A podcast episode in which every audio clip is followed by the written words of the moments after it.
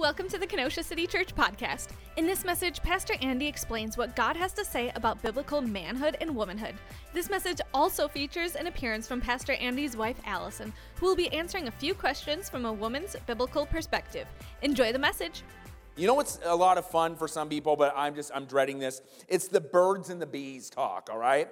Uh, apparently I have been tasked with this for with our boys, the birds and the bees. Now, when is the proper time to have this talk? Uh, you can let me know in the lobby, but apparently I'm prepping this. Um, and so we homeschool, and so I'm now the teacher of this class. Thank you. But, but it's important because uh, if your kids don't learn about the birds and the bees from you, they're going to learn about the birds and the bees from somebody else. And I, mom and dad, I'm sorry, I have to admit something here, uh, but I didn't learn about the birds and the bees at first from my parents because they were too late. You see, on the way home, walk home from school back in the 1980s, we were free range children. We walked home without anybody walking us or driving us. Um, one of my friends in first grade on the way home told me the bootleg version of the birds and the bees. Now, it was bootleg because it wasn't correct, it wasn't completely right. I came home and I said, Mom, Dad, I didn't realize that the baby, when it was developing, half of it was in the man and half of it was in the woman. I was like picturing this head in the man and then, and then like maybe the torso in the woman. I was completely freaked out thinking it was like a horror movie. And my parents were horrified. Their eyes got big and they got big because they realized, yes, today was the day they were going to talk about the birds and the bees, all right? And so, what does my dad do? Eventually, I mean, he knew he was immediately tasked to talk about it. So he goes into the living room. He takes a lamp. He holds up the cord. He looks at the he looks at the outlet in the wall, and I'm just going to leave it right there. All right.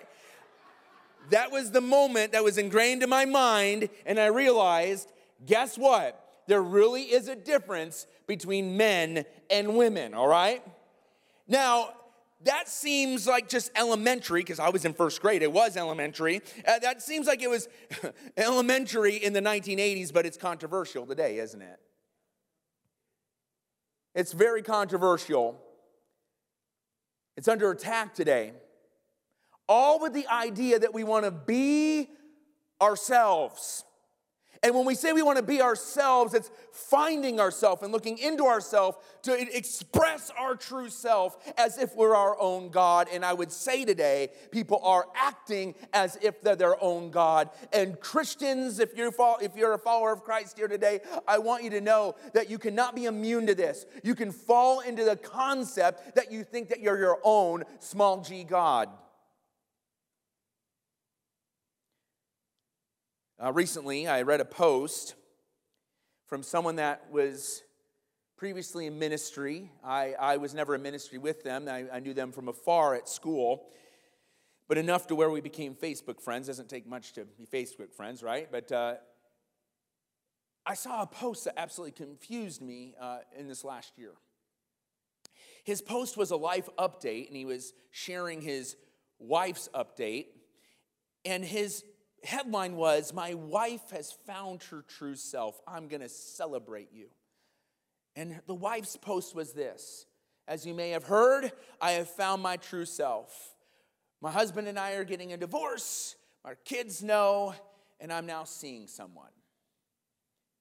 And now, of course, as you can imagine, all the comments on Facebook of celebration. And I just can't help my heart breaking. How did we get to a place where the husband is celebrating his soon to be ex wife because they found themselves and they're expressing themselves however they want sexually. How did we get here? It's all in the idea that we have the answer to our own happiness. It's all in the idea that we get to express and make our lives however we want to make them. And of course, you can live that way. Of course, you can think that way. But let's just pause here for a moment. Are you God? No, we're not, right? Does that mean that we know everything? No, it doesn't. Does it mean that we made ourselves? No, it doesn't. But we live as if we do when we say there is no God or I'm not going to live uh, in the way that He wants us to live. It's not about finding yourself, but it's acknowledging yourself that's in need of Jesus, His truth, and His Holy Spirit. So here's our main idea today. Our main idea is this your true self is not found in yourself, but Christ. If you want to be yourself, ironically, it's not about finding yourself, but it's finding yourself in Christ. And so, all this conversation on gender, identity, dating, marriage, and even how you raise your kids, you want to know this where, where this was answered? It wasn't answered in an op ed in the New York Times. It wasn't answered on, on Reddit or on TikTok or, or groupthink. It is answered and was answered in the garden. In the garden, in the beginning, in God's original creative design. Your true self is not found in yourself, but in Christ. And number one, your main point is this very elementary is this you were made by God. You were made by God. The first book of the Bible, the book of Genesis, it is a book of beginnings. Uh, we see God speak creation with his very word. Genesis is foundational in how we understand God, how we understand being in right relationship with God, and understanding the intrinsic value of humanity with God. It's important in understanding how we worship God alone as He is the one true God. And therefore, we see in Genesis in totality, we see God opposing uh, the view of that there are many gods, which is polytheism. Oh, we see the opposition of, of people that say there is no God, which is atheism. And we also see the opposition of the idea, of the New Age idea, that everything is spiritual and divine. That's pantheism. We see in the book of Genesis, we have a monotheistic God. That is one God. We worship the one true God, the creator God, who spoke creation, who knew you before creation, and has a plan for you. So Genesis must be seen as a literal book. It must be. I know today people, and even Christians, are saying, oh, it was allegory or is mythology. But Genesis the Bible, through and through, has a literal meaning, and it is literal. That when we look at the book of Genesis, it's literal. Why? Well, we see the genealogy in First Chronicles 1, chapters 1 through 8. It goes all the way back to the first human beings. The Old Testament writers saw Adam and Eve in the creation, the account as literal. We also see uh, the New Testament treating it the same way. The Gospel of Matthew begins Jesus' genealogy with Abraham, which is in Genesis, but the genealogy of Luke takes Jesus' genealogy all the way back to Adam. And Jesus, when talking about marriage, affirms the creation account. He affirms Adam and Eve as being literal. And in fact, in the New Testament, the New Testament writers do the same thing. In fact, the very idea of marriage is tied in to the account of creation. So if you have a problem with two human beings be made out of dust by the word of God, if you have a problem with uh, Satan uh, possessing a snake, demon possession of a snake, if you have a problem with the tree and an apple, if you have a problem with sin ruining everything in the world, I just have to ask you this question How big is your God? Genesis will be as real to you as if how big God is. Uh, we believe that God is so huge we can't even put words to it. We believe that God is so powerful, He, he is so knowing but yet, when we want to shrink God down to size, to where we can understand everything about Him, when we want to shrink God down to our own size, to where maybe even we become more of a God than Him, then yes, Genesis seems absurd. But I'll tell you what else is absurd just creation just booming and happening, right? But that's what the world looks at. You'll either look at an almighty God who spoke creation into being, and this is so important how you view uh, man, men and women, sexuality, marriage, God, everything. But we've been told without uh, challenge uh, that we are a product of evolutionary processes. Believing that humanity is nothing more than us just being a little bit more of advanced in an animal. We are think higher and more supreme than a sponge, right? And what we see here is that because we're just another animal, we get to fulfill our primal urges.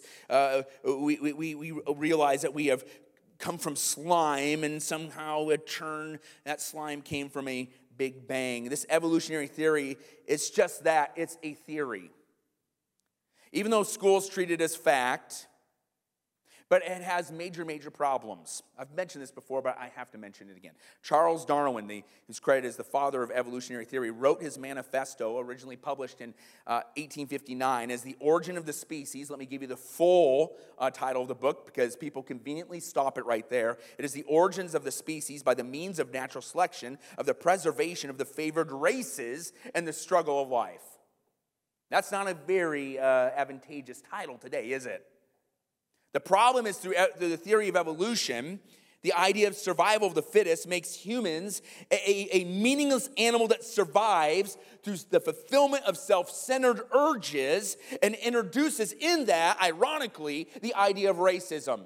And they must be rejected, right? We are not an animal, that must be rejected. We, uh, we must reject racism.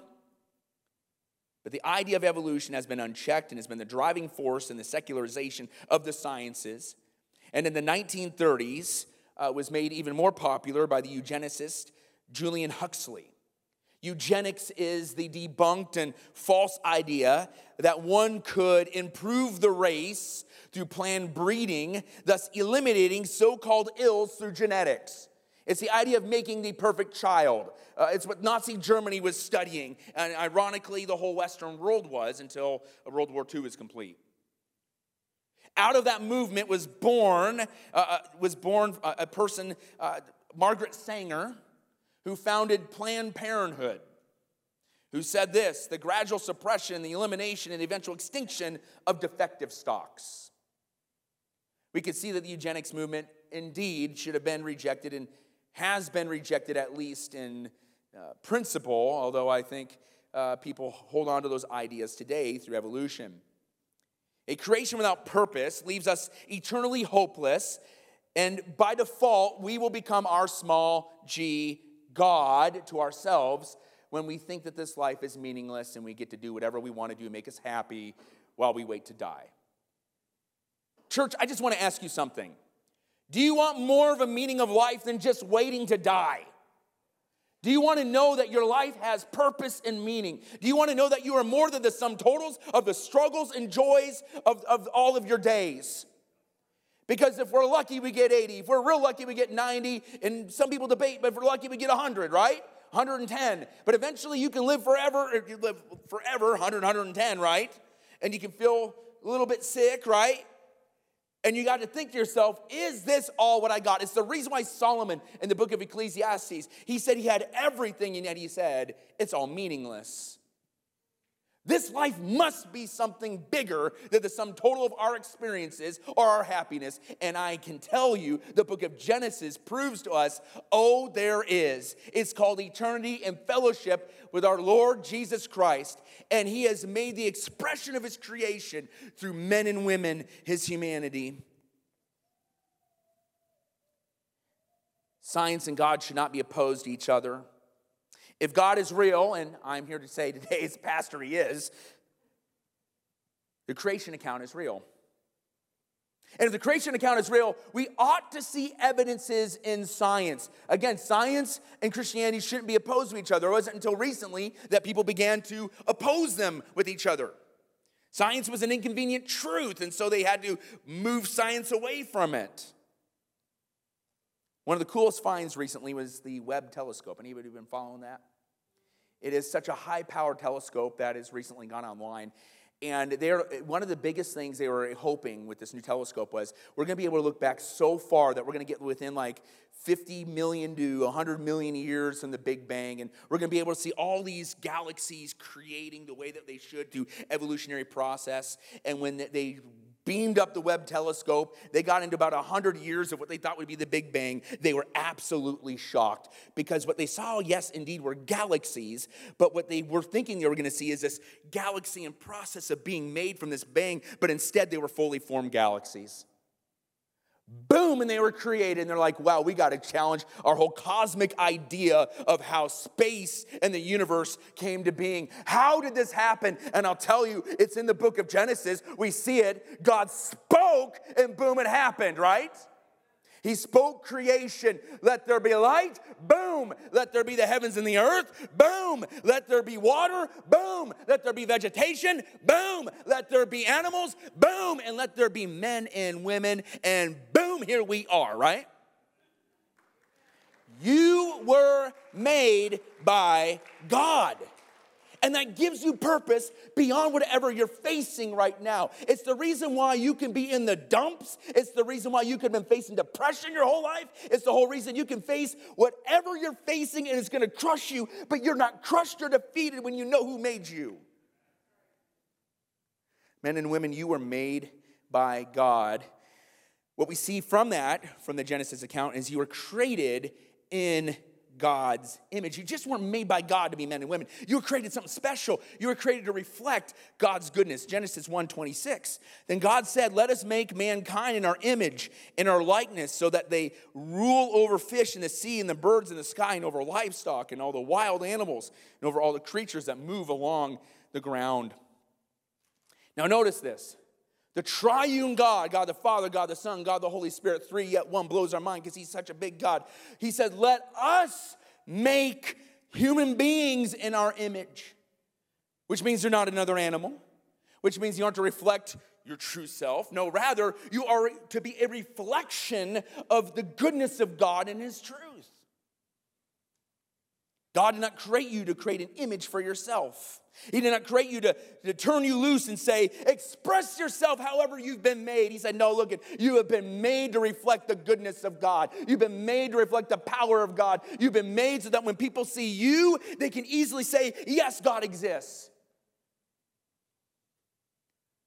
We are his image bearer, and we point towards our Creator, the Lord God Almighty. And as a result of being created by God to reflect his goodness, each life that is created at conception has unbelievable worth. We often try to put value on life by what a person can do, how talented they are, or what quality of life they have.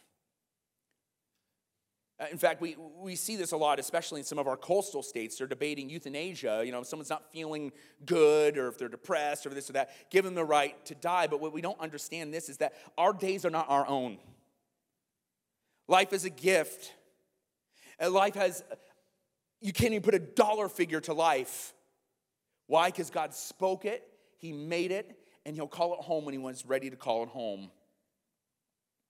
And yet, we often put a value on life by some kind of value that we made up on the earthly standard, but God has a different value system. If you're alive, if your life, no matter the struggle, a relational status, pain, prosperity, or poverty, I want you to know you have value. You're incredibly valued by our Almighty God. You're valued, amen? Right now, my mom can't see very well. Can't walk at the moment, and she's in a lot of pain. But when you ask her, Do you want to fight? What's God say? Until He calls me home, I'm going to live. I'm going to be telling you this right now. When that's personal, it also reminds me of how we're to play it out in our life. Is that your life, my life, all of our lives, as long as we have air in our lungs and our heart is beating, I want you to know that God has a plan for you to, to reflect His goodness as image bearers. Your life has had value since the day of your conception until your very last breath. You were fearfully and wonderfully made, woven together in your mother's womb. That's why I love about Mother's Day. We were all born, right? And so we have someone to thank. You're created in the image of God to reflect God's goodness. So let's make every moment for God. Let's make every moment as the body of Christ, his church. You are made by God, you are created in God's image. Secondly, men and women, therefore, are created equal. They're created equal. Genesis chapter 1, verse 27. So God created mankind in his own image. In the image of God, he created them, male and female, he created them. God blessed them, and he said to them, Be fruitful and increase in number, fill the earth and, sub- and subdue it, rule over the fish in the sea and the birds in the sky, and over every living creature that moves on the ground. God created, that the chief part of his creation uh, was, was, was you, was humanity. God created two distinct yet equal human beings, that is, men and women. Both men and women equally reflect the image of God. God created Adam from the earth, and then God created females from the rib of the male. Now I know that sounds odd, uh, but what again? But when you just look at creation, when you look at the we're just on living on this small rock in all the universe, that's odd. We're just familiar with it. That's why it's not odd to us anymore. Now, I'm going to say something that will probably get me in trouble online, maybe even canceled, maybe even banned. The Bible says there are only two sexes male and female. Now, just five years ago, if you would have said this is a controversial statement, you would say, What happened to you? Like, what are you talking about, right? We learned this early on. This is Nick Jr. What are you, what are you talking about, right? But we're not living in normal times. I don't think I have to say that for you to agree with that. We're not living in normal times. Uh, and, and, I'm not saying this for us to like puff up our chest, like, yep, you're right. No, I'm just saying we need to be constantly aware of that. It's affected our society, it's even affected the way that Christians t- treat each other. It's affected what churches say they're all about. It's the reason why churches are oftentimes churches in name only now. It is, it, it, I, I can't, I've spoken with pastors all across this country, and people have gone absolutely bonkers, all right? And so we have to put our minds with Christ right now because society isn't going to help us. It may even be that your people that you've walked with for years, they're not going to help you, all right? The Lord God Almighty must be your Lord right now. Do not go. We, we, the, the awesome thing about being a Bible believing church is this you don't need a priest to get to God, all right? You get direct access to God. And what we do is we go through vicariously through personalities or books or authors or these different things. And, and then they these people disappoint us or they do whatever. And we're like, what about God? God's always been there and always been faithful. And we need to be faithful. And as Kenosha City Church, it is our desire to be faithful to the Word of God, period, no matter the cost. God is not the creator, then we will create something else. In turn, we will become our own gods, and that's exactly what's happening. Romans 125 warns us. Paul wrote, They exchanged the truth about God for a lie and worshiped and served created things rather than the creator who is forever praised. Amen. God created two equal sexes that are equally important and valuable as both are created in the image of God. Let's just get a little scientific here again, all right? Uh, while men and women are similar in many ways and we're created equal, we are very much different as well. There are 37.2 trillion cells in the body. Uh, all these cells, except for the red blood cells, are different in men and women because men have XY chromosomes uh, and uh, women have XX chromosomes in each cell. So we could dress it up, we could call it different things, we can, have, we can make up different pronouns, but I want you to know uh, that the, the way the Lord made you in your cellular makeup cannot be changed. Other interesting facts and differences average man is taller than a woman, have larger lungs, hearts, and have testosterone. Women are more sensitive to sound. That's why they hear the baby boom while the guy just uh, sleeps away, right? Don't use that as an excuse, guys. You're going to get in trouble. All right, so anyway, more than uh, men are 30% on average stronger than women, and men's bone structure is different than women. The list goes on. Here's the deal there's no hint anywhere in Scripture for someone to identify differently than their biological sex. Nowhere. In fact, we see the opposite. Many scriptures state that uh, in normal circumstances, uh, you should be able to tell uh, if someone's a woman and someone's a man, all right? God has made male and female distinct and yet equal, as all human beings are made in the image of God. And He didn't make a mistake when He made you and fearfully made you in your mother's womb. He did not make a mistake. He is the creator God. We are not. It's not about finding yourself by looking within, but find yourself by looking to Him. Now, what if you feel different? Like, man, I, I, feel different than when I know I'm supposed to do. Look, we all we are living in fallen, a fallen world. We have fallen bodies. We're going to have urges that are not of the Lord. But here's something that what the culture tells you, and even sometimes feel good Christianity will tell you is you need to make yourself happy. You need to make yourself prosperous. You need to do what you feel. Don't deny yourself. Listen, that is the opposite of, of Scripture. It's not about it is about denying yourself. It's not about finding yourself. It's denying yourself and taking up your cross. So we don't live by feelings, we live by the Word of God, and we pray that our feelings come in concert with that. And it may be a struggle. Just because you have a feeling or an urge, that does not mean you're in sin. It means you have a feeling or an urge. Uh, the question is, whatever that is, whatever that temptation is in your life, whatever urge that is, uh, part of being a follower of Christ is dying to ourselves daily and giving it over to the Lord God Almighty who loves you immensely. Men and women are equally made in the image of God, but they are also not uniform and they may not therefore have the same role. So this leads us to our next point. Men and women are created to complement each other. Genesis chapter 2, verse 15. The Lord God took the man and placed him in the Garden of Eden to work it and to watch over it. And the Lord God commanded the man, You are free to eat from any tree uh, of the garden. But you must not eat from the tree of knowledge of good and evil, for on that day you eat from it, you will certainly die. Then the Lord God said, It is not good for man to be alone. I'll make a helper corresponding to him. The Lord God formed out of the ground every wild animal and every bird of the sky and brought each one to the man to see what he would call it. And whatever the man called a living creature, that's what its name was. The man gave names to all kind of livestock, so the birds of the sky to every wild animal.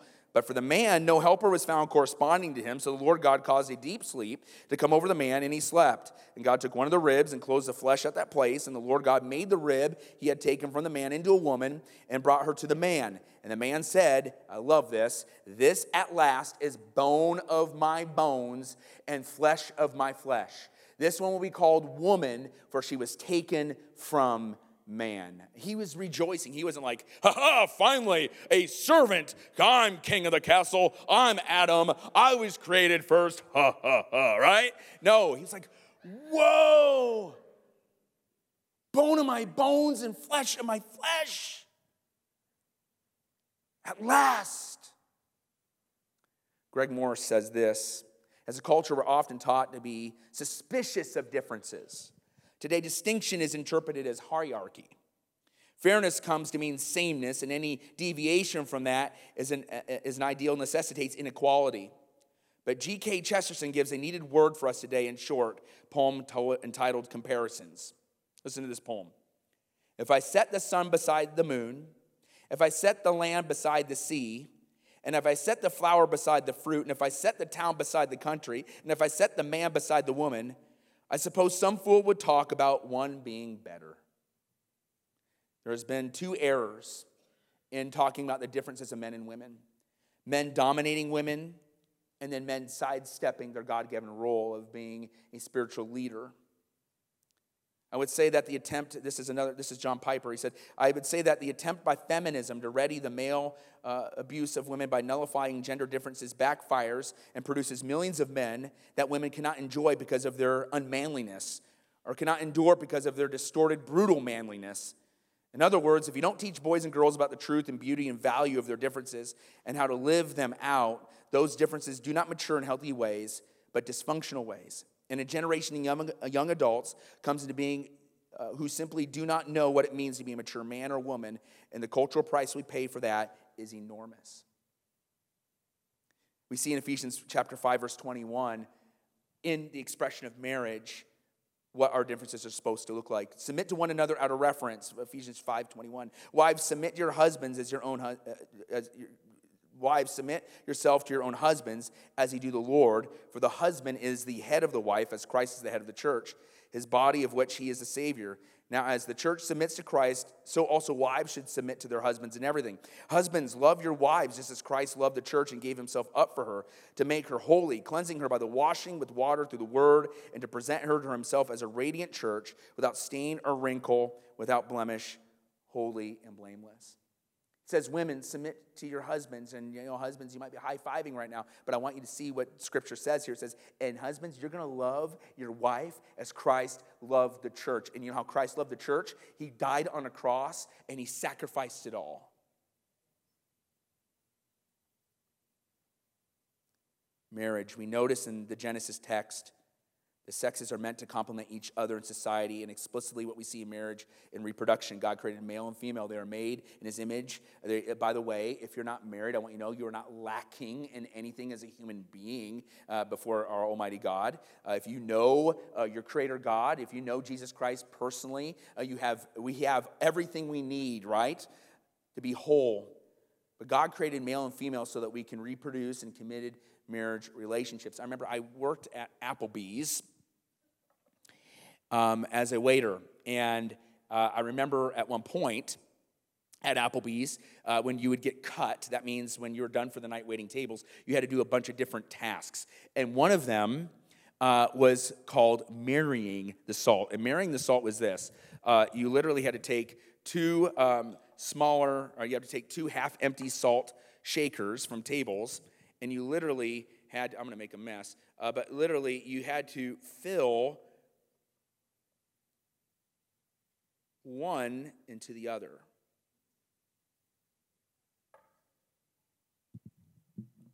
And the idea was one table has a full salt shaker, and then you take this to the back and get this filled. But the whole idea was marry, marry the salts. It was part of our closing procedures. Marry the salts. And I couldn't help but think of Genesis chapter 2, that when the man and women were together, the first marriage, Adam and Eve, and they said the two became one flesh. Literally, the two became one. Uh, and that is the idea, the, the complement of male and female in marriage, specifically when they come together in sexual union, in a one man, one woman union and ultimately children. And he says, fulfilled and repopulate the earth. Marriage two become one. Creation is God's idea. Male and females are God's idea. Uh, your, your seasons, that's God's idea. Your family, that is God's idea. God made male and female to reflect his image to complement one another. Your true self is not found in yourself, but in Christ. So, with that said, Let's get practical, all right? I'm gonna, it is Mother's Day. I'm gonna invite my wife up uh, to, uh, let's give it up for Allison. let's just put some um, questions on the screen. I've just, I've kind of set the table, difference of male and female. So let's, let's just talk about some practical questions. I can't wait to hear your perspective on some of these things. Okay. It's gonna get fun. so let's fire away. All right. I'll, I'll, how did, how did how we, did we how, how did we both meet? Well, our eyes met across a crowded dining hall I thought about marrying him, which was a weird thought, and then forgot about him for two years.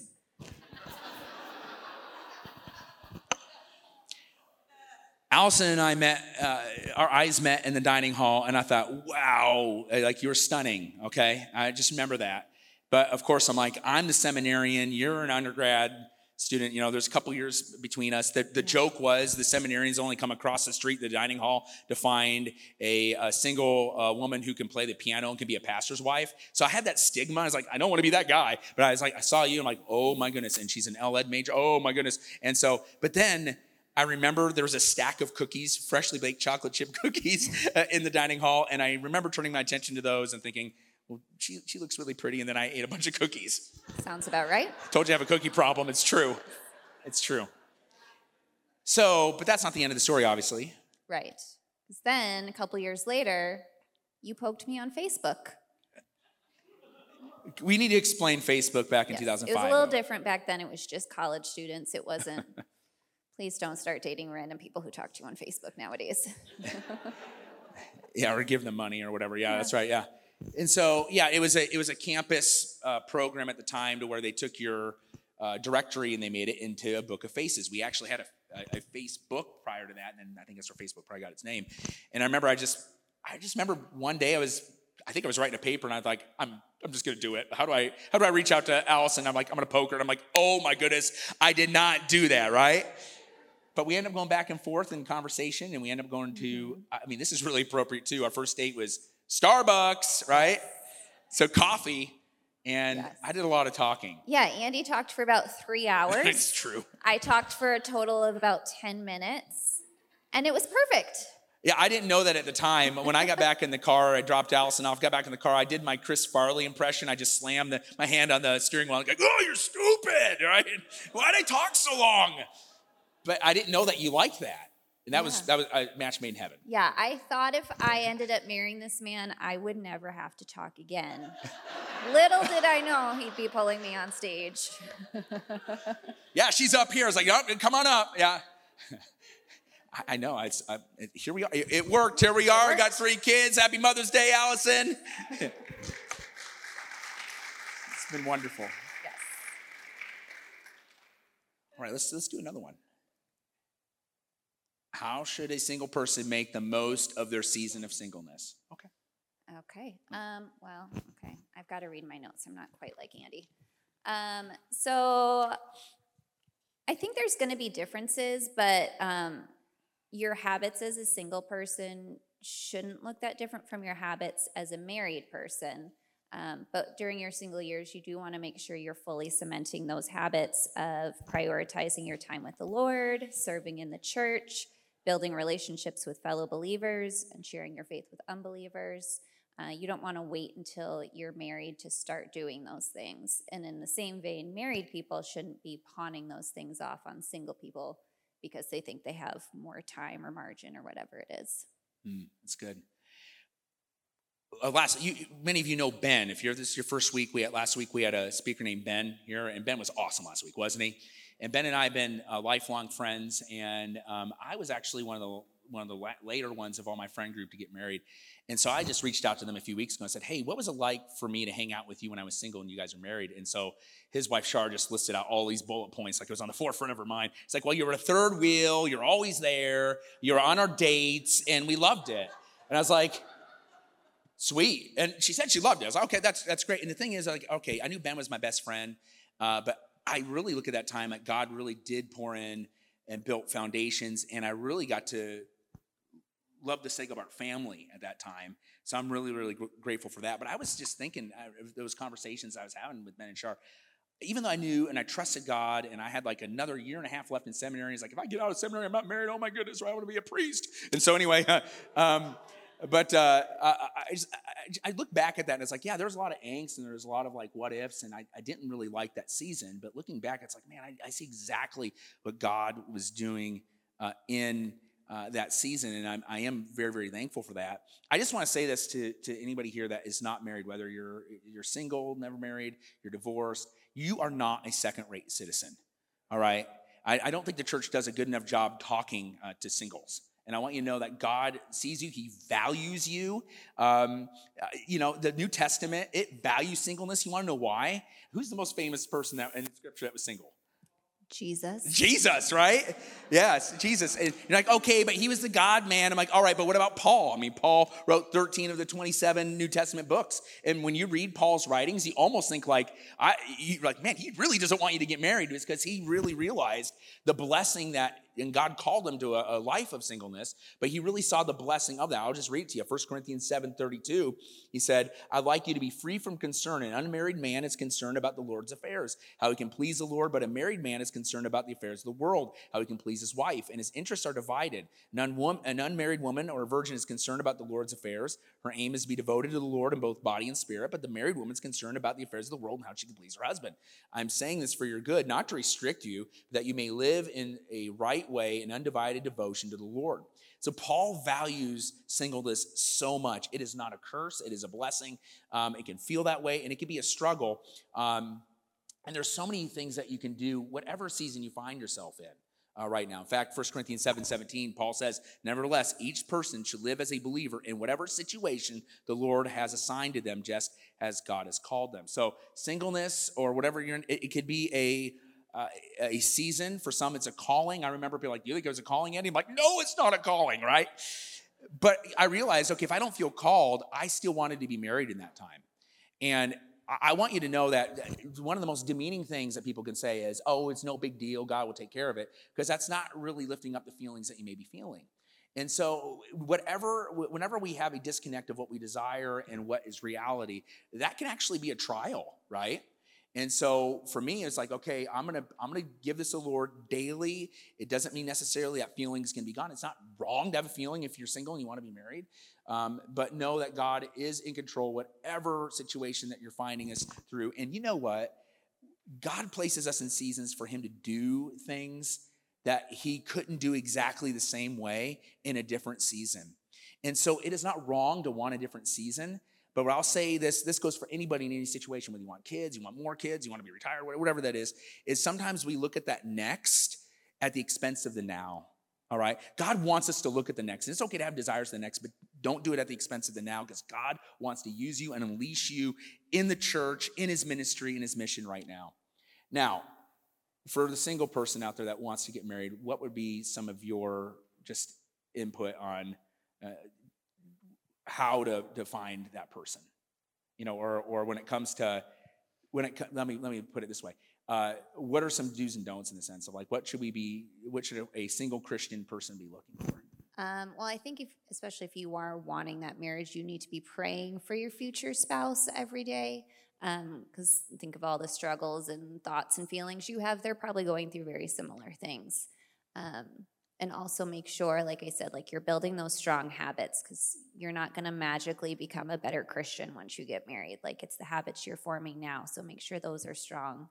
Um, and then just in dating, don't even go on a first date with someone you know you're not going to marry. That's just a waste of time. Yeah, so set your standards on the Lord and wait on Him. Um, men, you need to do the same thing. I just want to talk to men here for a second. Uh, but there's something that I'm noticing is that men, men by and large, are becoming complacent. And they're like, well, you know, God will just open the door and it'll happen. Yeah, that's true. But in anything else in life, you have to take personal responsibility and act on something, but don't act on something that's going to be compromising. Let God lead the way. Make sure that uh, it's of the Lord. Uh, date and marry only Christians. That might be a controversial statement to some people. Like, well, I married somebody that's not a Christian. Look, Scripture's like, hey, you are. That's a blessing to that person in that marriage that's not saved. Okay, but if you're dating somebody right now, don't get yourself in that predicament. All right. Um, sometimes you're in a marriage and one person gets saved and another person's not, and that doesn't mean oh I can do whatever I want. No, uh, you are to show them Christ in that committed uh, uh, marriage. Um, and you know, when it came to, with us, when I when I when uh, I saw you finally started uh, asking you on on dates, I I really did have that spot where God built that foundation. Me, it's like you know what? If this is of God, it's going to work uh, when we're dating, and if it's not of God when we're dating, it won't. And it took that pressure off of trying to make something and just watching God lead it. And it was that's that was pretty awesome in that sense. So uh, let's go to our next question. How do you have a good marriage? That is quite the question. It is quite a question. um, I have a lot I can say about this. I'm going to try and keep it brief. Um, but I just, the answer, I mean, Andy already kind of touched on this. In Ephesians 5 22 and 25, wives, submit to your husbands as to the Lord. Husbands, love your wives just as Christ loved the church and gave himself for her. Um, so if you can do that, you're good. Um, but how do we actually put that into practice uh, for wives? Culture is screaming at us um, to be dominant in every aspect of our life, but God wants us to be submissive. Um, it doesn't mean we're doormats. It doesn't mean we're silent. It doesn't mean we're at any way inferior to our husbands. Um, we should go to our husbands with our wants and our needs and our opinions in the same way we go to the Lord with those things. Um, but we should be communicating respectfully. And when our husband doesn't agree with us, we need to be okay with that, not only allowing him to take the lead in that, but expecting him to take the lead in that. because um, even though he's the leader, we still have a ton of influence over our husband. Um, and because of that, we need to make sure we're staying grounded in the word so that we can use that influence for good. And then for husbands, um, the sacrificial love you should have for your wife Sometimes it means you're sacrificing sleep when the toddler has a bad dream. Sometimes it means you're sacrificing some financial security when your wife wants to stay at home and no longer work. Um, sometimes it means sacrificing um, peace at home with your wife when you have to make a decision you know she's not going to agree with. Um, unhealthy marriages tend to have weak men who refuse to lead or overbearing women who won't always allow their husbands to lead. Um, but your role um, in your marriage doesn't change if your spouse isn't doing what they're supposed to be doing because we don't deserve any favor from God, yet He shows that to us anyway.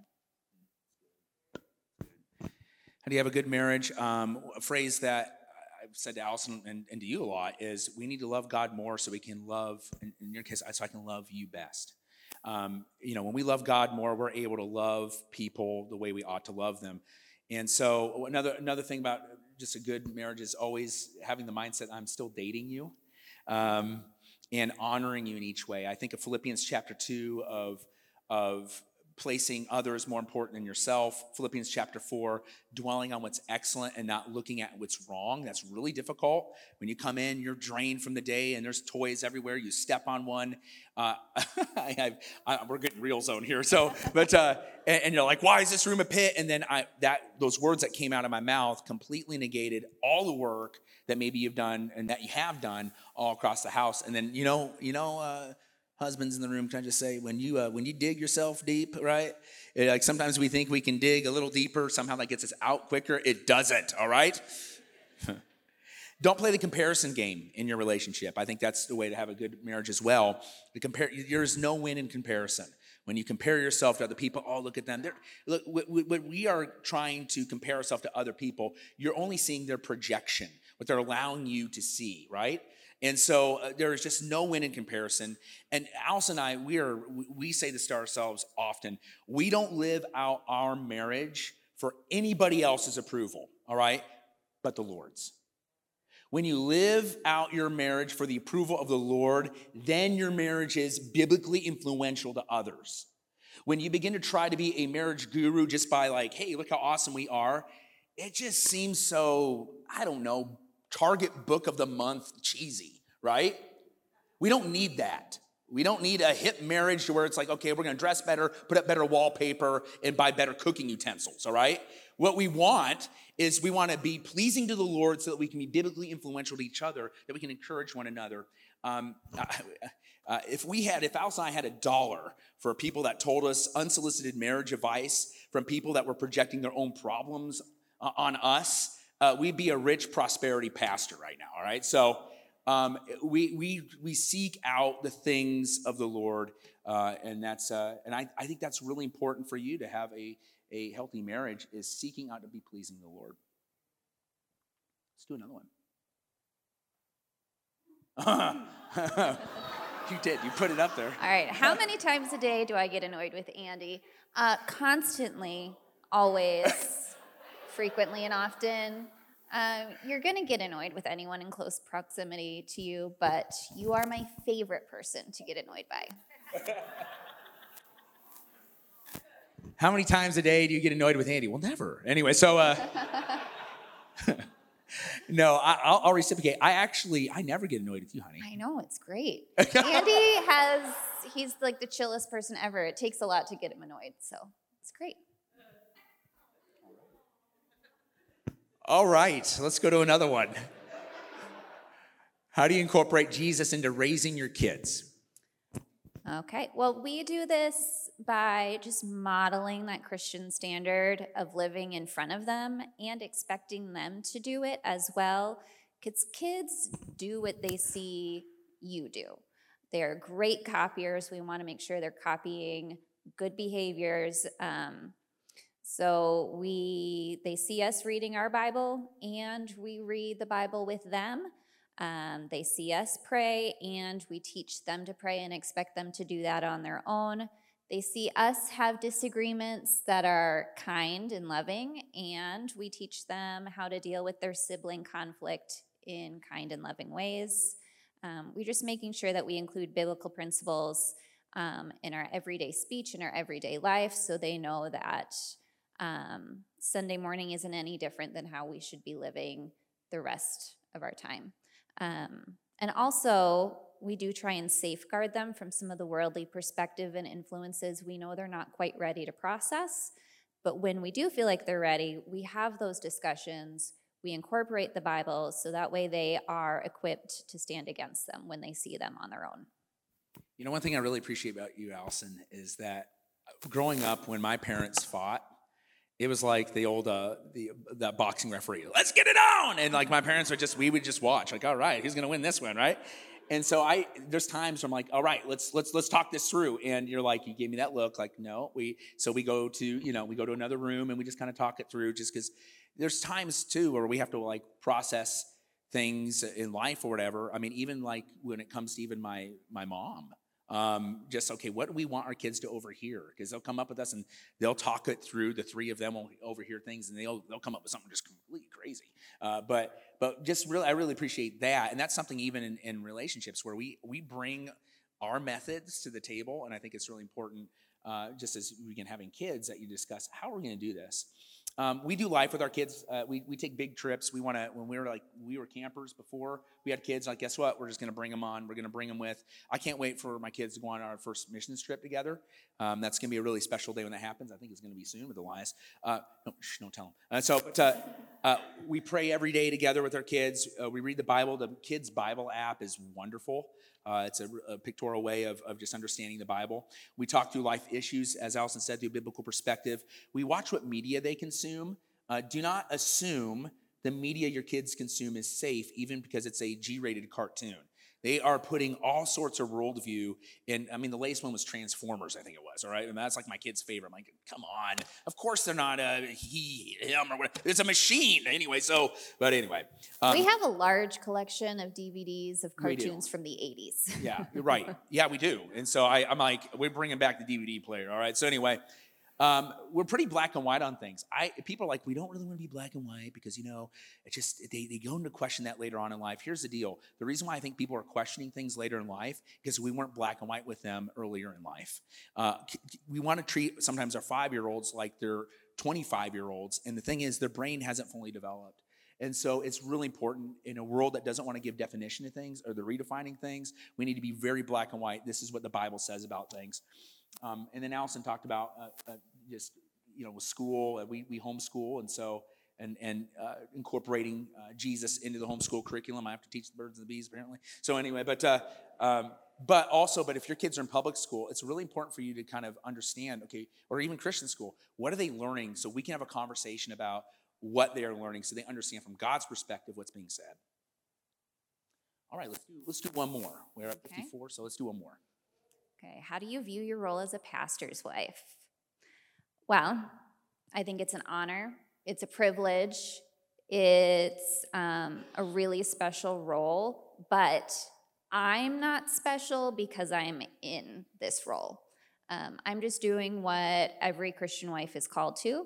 Um, so, just like every wife here, I'm called to support my husband. Um, I know it's I have huge influence over him, and I can either help his ministry or I can hinder his ministry, um, and I don't take that lightly.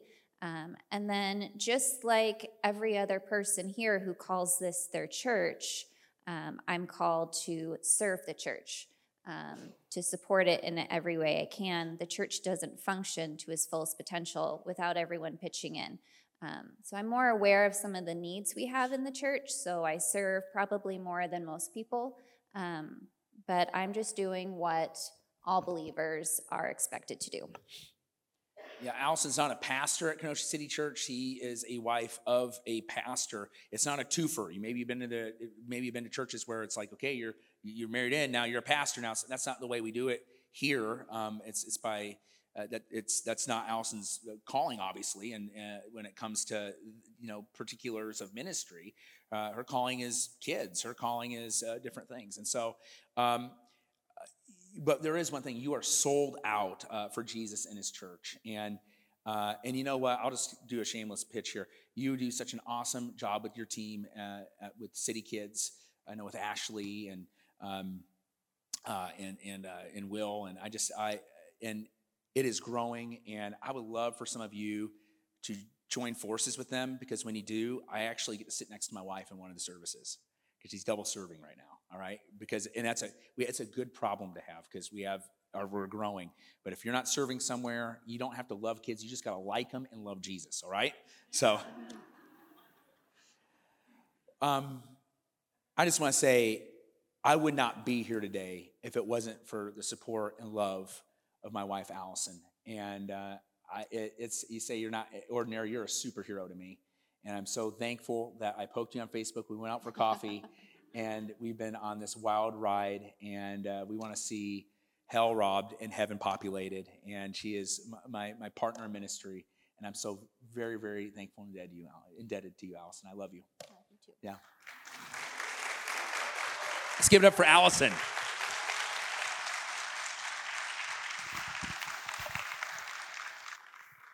All right, as we close today, I have one more thing. You know, just if you remember, uh, I think uh, I think Doug mentioned it a few, and it kind of aged me a little bit because I, I knew what he's talking about. But uh, uh Columbo would say, just one more thing, all right? So, and uh, I'm like, I know that one, uh oh. So, anyway, you are made not only to influence in your season, but generations. You're made to influence generations. Deuteronomy chapter 6, verse 4 says, Listen, Israel, the Lord our God, the Lord is one. Love the Lord your God with all your heart, with all your soul, with all your strength. These words that I'm giving you today are to be in your heart. Repeat them to your children. Talk about them when you sit in your house and when you walk around the road, when you lie down and when you get up. Bind them as a sign on your hand and let them be a symbol on your forehead. Write them on the doorsteps of your house and on your city gates. People often say, You're not the boss of me. People often say, I'm to do whatever I want in the privacy and confines of my home. But I want you to know that whatever that you're about, whatever addiction that you may have, or whatever you say, I'm to do it my way, the people that are in your life, they will be affected for the positive or the negative. But I want you to know is what is often not thought about is the decisions you make today are to be reflected in generations tomorrow. Your children, your children's children, even your great grandchildren. That's what this passage is all about. The decisions you are making today, we have no clue often what God can do through them or at Damage Trail we can introduce next generations with.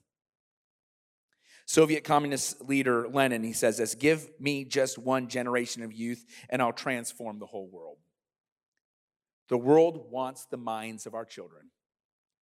But we must, whether we're in kids ministry or not, and I encourage you to be there. We need four more of you, all right? So, uh, but no matter what, the decisions you make today, make it for the Lord.